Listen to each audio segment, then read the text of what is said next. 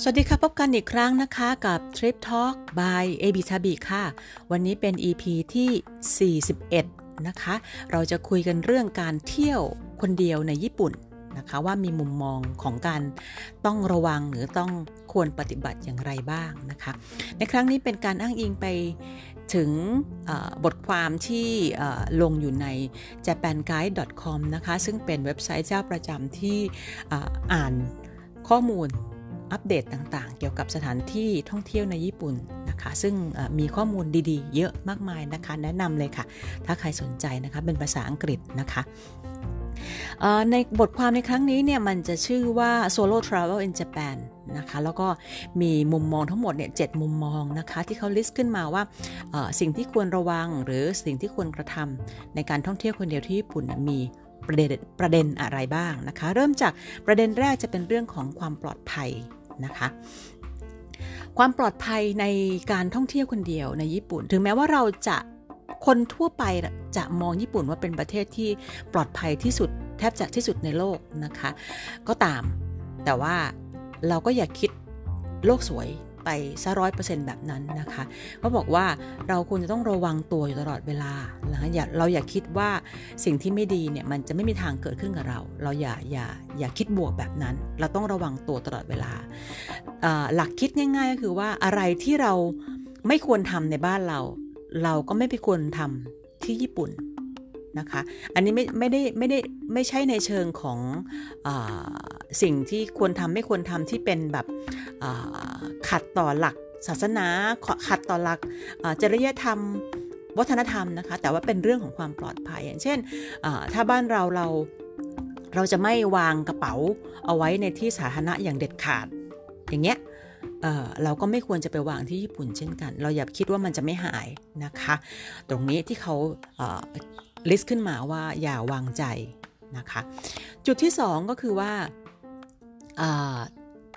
ที่พักนะคะสำหรับการเดินทางคนเดียวนะในญี่ปุ่นเป็นการให้บริการที่พักสำหรับนักท่องเที่ยวคนเดียวที่ญี่ปุ่นเนี่ยสะดวกมากนะคะ ค่อนข้างจะให้ความให้ความยืดหยุ่นสำหรับการพักคนเดียวเนี่ยแทบจะทุกประเภทของที่พักเลยนะคะไม่ว่าจะเป็นโรงแรม โรงแรมระดับที่เป็นโรงแรมที่มีดาวทั้งหลายแหล่เนี่ยเขาก็มีห้องพักสำหรับคนเดียวนะคะหรือว่าโรงแรมที่เป็น business hotel ก็ยิ่งมีใหญ่เลย เพราะว่าเขาจะมีห้องพักสำหรับสำหรับคนเดียวอยู่แล้วเป็นหลักนะคะแล้วก็โฮสเทลเขาก็จะเป็นลักษณะที่เป็นเป็น dorm เป็น เป็นเตียงที่เป็นเดี่ยวๆ อยู่แล้วนะคะ ก็ราคาก็ย่อมเยานะ เป็นมิตรกับกระเป๋าตังค์หรือแม้กระทั่งเป็นแคปซูลก็ญี่ปุ่นก็จะเป็นสังคมที่ใช้โรงแรมแคปซูลกันเป็นเรื่องปกตินะคะสำหรับผู้เดินทางคนเดียวแบ็คแพคต่างๆนะคะและในล่าสุดเนี่ยในเรียวกันต่างๆนะคะเขาก็ปรับ มากขึ้นนะคะ ต้อนรับนักท่องเที่ยวที่เดินทางคนเดียวมากขึ้นสมัยก่อนนี้ เรียวกันจะไม่ค่อยมีห้องพักสำหรับคนเดียวนะคะ ถึงแม้ว่าเขาจะคิดราคาต่อหัวก็ตามปกติเรียวกันจะคิดราคาต่อหัวอยู่แล้วนะคะ ไม่ได้คิดเหมาห้องที่พักในญี่ปุ่นโดยโดยมากจะคิดราคาต่อหัวนะคะ แต่เรียวคันเนี่ยจะไม่ค่อยมีห้องพักสำหรับคนเดียวนะคะ ในสมัยก่อนนะคะ ล่าสุดเนี่ยค่อนข้างจะปรับขึ้นมา แล้วก็มีหลายที่ที่ให้บริการห้องพักสำหรับ คนเดียวในประเภทเดียวกันมากขึ้นนะคะ ก็ต้อนรับต้อนรับสังคมการการการเดินทางคนเดียวมากขึ้นแล้วนะคะ อันนี้คือประเด็นที่ 2 ประเด็นที่3นะคะร้านอาหารค่ะ การที่เราไปกินข้าวในร้านอาหารสำหรับนักท่องเที่ยวคนเดียวเนี่ยที่ญี่ปุ่นเป็นเป็นเอ่อเป็นร้านอาหารที่ต้อนรับลูกค้าคนเดียวเนี่ยเยอะนะคะ ต่างกับต่างจาก ที่อื่นอาจจะมีที่อย่างบ้านเราเนี่ยหาก่อนหน้านี้บ้านเราในเมืองไทยเนี่ยหาร้านอาหารที่จะให้บริการโต๊ะคนเดียวเนี่ยค่อนข้างจะน้อย นะคะหลังๆเนี่ยคือก็มีการให้บริการเหมือนเหมือนร้านญี่ปุ่น แล้วคือมีเคาน์เตอร์นะคะแล้วก็ให้ให้ผู้ที่เข้ามาทานคนเดียวเนี่ยมีมุมที่เป็นเป็นเป็นเป็นมุมส่วนตัวสำหรับคนเดียวไม่ต้องยุ่งกับใครนะคะตรงเคาน์เตอร์ หรือว่าเป็นมุมที่อาจจะอับนิดนึง แล้วก็เป็นโต๊ะสำหรับคนเดียวนะคะแต่ว่าข้อข้อเสียของมันก็คือว่ามันอาจจะเป็น เป็นเป็นมุมที่อาจจะไม่ได้สวยงาม อาจจะมองเห็นวิวที่ไม่สวยมากนักนะคะสำหรับที่เป็นคนเดียวนะคะ เพราะฉะนั้นในร้านต่างๆเนี่ยค่อนข้างจะเวลคัมนักท่องเที่ยวหรือว่าลูกค้าคนเดียว ยกเว้นยกเว้น ยกเว้นร้านบางประเภทนะคะ อย่างเช่นร้านชาบู ร้านที่เป็นปิ้งย่างที่ต้องใช้เตาอะค่ะ พวกนี้หลายร้านยังคงไม่รับลูกค้าคนเดียวนะคะ ลองเช็คเว็บไซต์ดีๆ ว่าร้านที่เราอยากจะเข้าไปที่เป็นประเภทพวกปิ้งย่างชาบูต่างๆเนี่ยเขารับลูกค้าคนเดียวไหมนะคะ ส่วนใหญ่ไม่รับนะคะ มีละน้อยร้านมากที่รับลองเช็คก่อนนะคะ อันนั้นคือประเด็นที่ 3 ประเด็นที่ 4 คืออถ้าเราไปคนเดียวนะคะ แล้วเราอยากจะหา เราอยากจะหาเพื่อนเอาข้างหน้านะคะ สิ่งที่ทำได้เนี่ยก็คือว่าการที่เราไปพักแบบเป็นโฮสเทลนะคะ อันเนี้ยจะทำให้เราไปเจอคนที่ลักษณะคล้ายๆเรา ก็คือไปเดินทางคนเดียว ไปหาเพื่อนใหม่นะคะ มีความสุขกับมีความสนุกสนานกับเจอคนหลากหลายในที่ต่างๆนะคะ การได้ไปเจอคนอื่นในโฮสเทลนะคะที่มีไลฟ์สไตล์คล้ายๆกับเราเนี่ย ก็เป็นประเด็นที่ น่าสนุกสำหรับการเดินทางคนเดียว หรือไม่ก็เราอาจจะไปเจอผู้อื่นในการที่ไปจอยกรุ๊ปทัวร์นะคะเป็น local local ทัวร์ day trip อะไรต่างๆ ที่เป็นเป็นทัวร์ local นะคะเราก็ไปเจอผู้คนที่ที่ที่หลากหลายณท้องถิ่นนั้นๆ หรือไม่ก็อย่างเช่นอาจจะมีท้องถิ่นบางบางท้องถิ่น หรือบางชุมชนเนี่ยเขามีจัดเป็นเป็น volunteer guide นะคะเป็นไกด์ท้องถิ่นนะคะแล้วก็นำทางนำทางเที่ยวในท้องถิ่นนั้นๆแล้วก็ไปแจมกรุ๊ปประเภทอย่างนั้น เราก็ได้เจอ เราก็ได้เจอทั้งเพื่อนร่วมทริปที่อาจจะเป็นชาวต่างชาติด้วยกัน หรือเราอาจจะไปเจอชาวบ้านที่เขามาต้อนรับกรุ๊ปทัวร์ที่เป็นบริเทียไปยังท้องถิ่นชุมชนต่างๆนะคะ เราก็จะได้เจอคนหลากหลายประเภทอย่างนั้นขึ้นมานะคะ อันนี้ในแง่ของการเจอผู้อื่นนะคะ ถ้าเราไปคนเดียว ประการที่5นะคะเรื่องการจองที่นั่งนะคะเเราไปคนเดียวเนี่ยเราเราถ้าเราต้องไปต้องไปจองที่นั่งสำหรับ อย่างเช่น จองที่นั่งในสถานที่พับลิกต่างๆ อย่างเช่น จองที่นั่งในบนรถไฟที่เป็น non reserve นะคะ เราอาจจะขึ้นไปแล้วเราก็นั่ง แล้วเราก็อาจจะต้องไปห้องน้ำเราจะอาจจะต้อง เอ๊ะ เราจะทำยังไงดีสำหรับการจองที่นั่ง เขาแนะนำว่าในการจองที่นั่งแบบนั้นเนี่ย อย่าทิ้งสัมภาระที่เป็นที่เป็นของมีค่านะคะความมีค่านั้นอาจจะมีค่าทางด้านมูลค่าเงิน หรือมูลค่าทางด้านเอกสาร ห้ามเอาทิ้งไว้เด็ดขาด นะคะ สิ่งที่ควรพึงระลึกไว้คือ สิ่งที่คุณจะวางไว้ได้เนี่ยคุณต้องพร้อมที่จะสละมันไป คือถ้ามันหายแล้วคุณจะไม่เดือดร้อน คุณถึงจะวางไว้ได้นะคะแต่ไม่ใช่ขยะนะคะไม่ใช่เอาขยะไปจองที่นั่งอย่างเงี้ยนะคะ แล้วก็ทิ้งไปเลยอันนั้นไม่ใช่นะคะ คือต้องใช้ต้องพึงระลึกไว้ว่าถ้าถึงแม้ว่าเป็นประเทศที่ปลอดภัยก็ตามเนี่ย การทิ้งของไว้แบบนั้นมันมันอาจจะสูญหายได้นะคะ อันนั้นคือประเด็นที่ 5 ประเด็นที่ 6 ก็คือสำหรับผู้ที่ชอบไปทำกิจกรรมกลางแจ้งนะคะเราไปคนเดียวแต่เราชอบเดินป่า เราชอบปีนเขา เราชอบเล่นสกีบอร์ดเออสเก็ตบอร์ดนะคะ เราชอบเล่นสกี เราชอบไปออกไปที่เกาะแล้วเราก็ว่ายน้ำดำน้ำที่เกาะ นะคะ พวกนี้กิจกรรมพวกนี้เขาเตือนไว้ว่าคุณเดินทางคนเดียวเนี่ยคุณจะต้องทำตัวให้ติดต่อได้ตลอดเวลานะคะ คุณต้องมั่นใจว่าคุณคุณคุณจะไม่หายไปโดยที่คนอื่นไม่รู้นะคะ คุณจะต้องมีสัญญาณอินเทอร์เน็ตติดตัวตลอดเวลา มั่นใจว่าโทรศัพท์เนี่ยยังมีสัญญาณทุกที่ที่ไปนะคะ ตรงนี้เพื่อความปลอดภัยของตัวคุณเอง ถึงแม้ว่าสิ่งแวดล้อมจะไม่ได้ทำร้ายคุณก็ตาม แต่เราไม่รู้ว่ามันจะเกิดเหตุการณ์ที่ไม่คาดคิดอุบัติเหตุบนสถานที่ห่างไกลประเภทอย่างนั้นเมื่อไหร่นะคะเราจะไม่รู้เพราะนั้นต้องอย่าทำให้ตัวเองขาดการติดต่อจากผู้อื่นนะคะจากเพื่อนจากญาติอะไรต่าง นะคะ อันนี้เป็น 6 ประเด็นเลยค่ะที่ที่การเดินทางคนเดียวเนี่ยพึงพึงระลึกและพึงปฏิบัตินะคะหนึ่งเรื่องความปลอดภัยนะคะสองเรื่องอที่พักนะคะสาม เรื่องการกินอาหารคนเดียวในร้านนะคะ 4 เรื่องการพบปะผู้อื่นนะคะ 5 เรื่องการเอาของวางไว้เพื่อจองที่นั่งนะคะ 6 เรื่องการไปร่วมกิจกรรมกลางแจ้งไปแมททำกิจกรรมกลางแจ้งนะคะอันสุดท้ายกิจกรรมกลางแจ้งอย่างที่บอกเนี่ยถ้าเกิดว่าเพื่อที่จะหลีกเลี่ยงความ ความความโดดเดี่ยวเกินไปนะคะอาจจะไปแจมกรุ๊ปก็ได้อย่างเช่นว่า ถ้าเกิดว่าไปเล่นสกีหรือเป็นเล่นสเก็ตบอร์ดหรือเล่นปีนเขาเนี่ยก็ให้ไปแจมกรุ๊ปถึงแม้เราจะไปคนเดียวเราก็ไปแจมกรุ๊ปเขาก็ได้ หรือถ้าเกิดไม่ได้แจมกรุ๊ปก็จะเป็นจ้างจ้างไกด์ส่วนตัว private tour ก็ได้ private lesson ก็ได้อย่างเงี้ยค่ะ เขาแนะนำแบบนั้นนะคะสำหรับ 6 6 point นะคะ point ที่ 7 ที่เขาแนะนำเพิ่มขึ้นมาเนี่ยคือเป็น especially สำหรับนักท่องเที่ยวคนเดียวที่เป็นเพศหญิงนะคะ สำหรับผู้หญิงแล้วเนี่ยตัวเขาบอกว่าได้มีการทำข้อมูลสถานที่ท่องเที่ยวที่เอื้อต่อการให้ผู้หญิงไปเดินทางคนเดียวเนี่ยเขามีทำไว้อยู่ในอยู่ในหัวข้อเสิร์ชลองเสิร์ชดูนะคะจากหัวข้อที่ว่า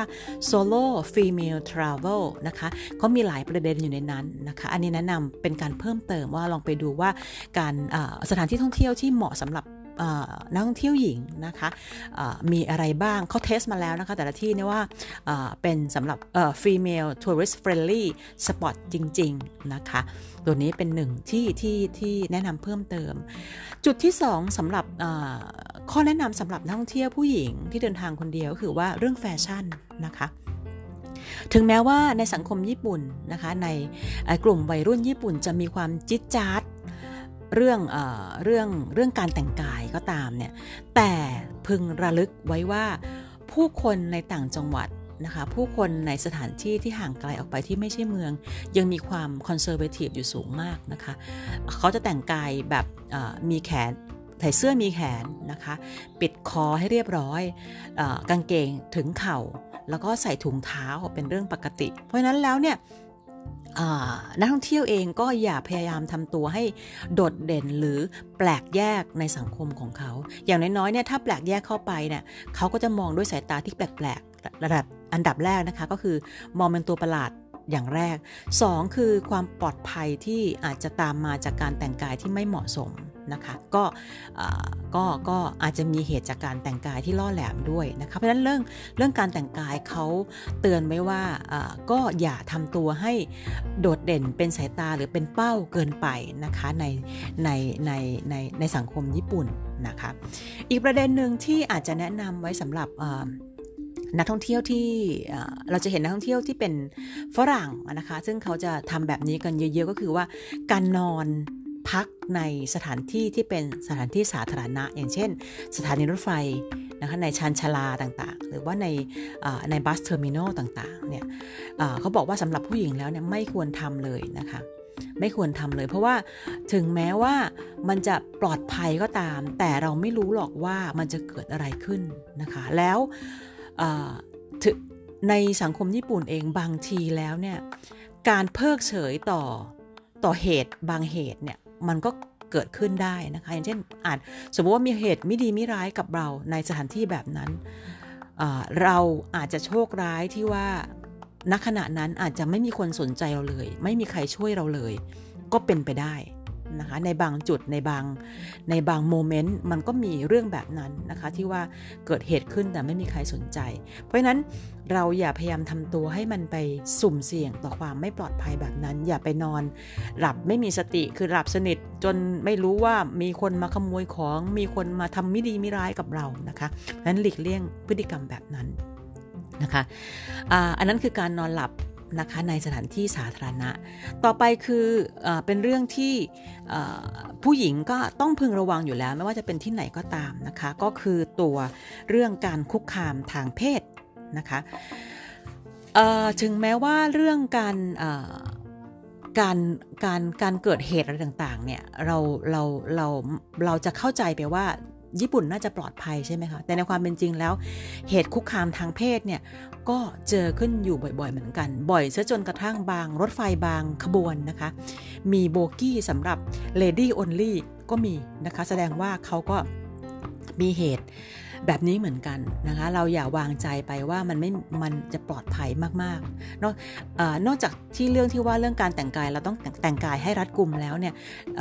ก็เราก็ต้องกลัวเราก็ต้องระวังตัวในแง่ที่ว่าจะมีพวกโรคจิตต่างๆ เข้ามาทำมิดีมิร้ายกับเราบนบนรถไฟนะคะหรือว่าสถานที่ต่างๆ ที่อาจจะเป็นที่ที่สุ่มเสี่ยงนะคะในกรณีที่เกิดเเกิดเหตุการณ์ไม่คาดฝันนะคะในรถไฟในรถ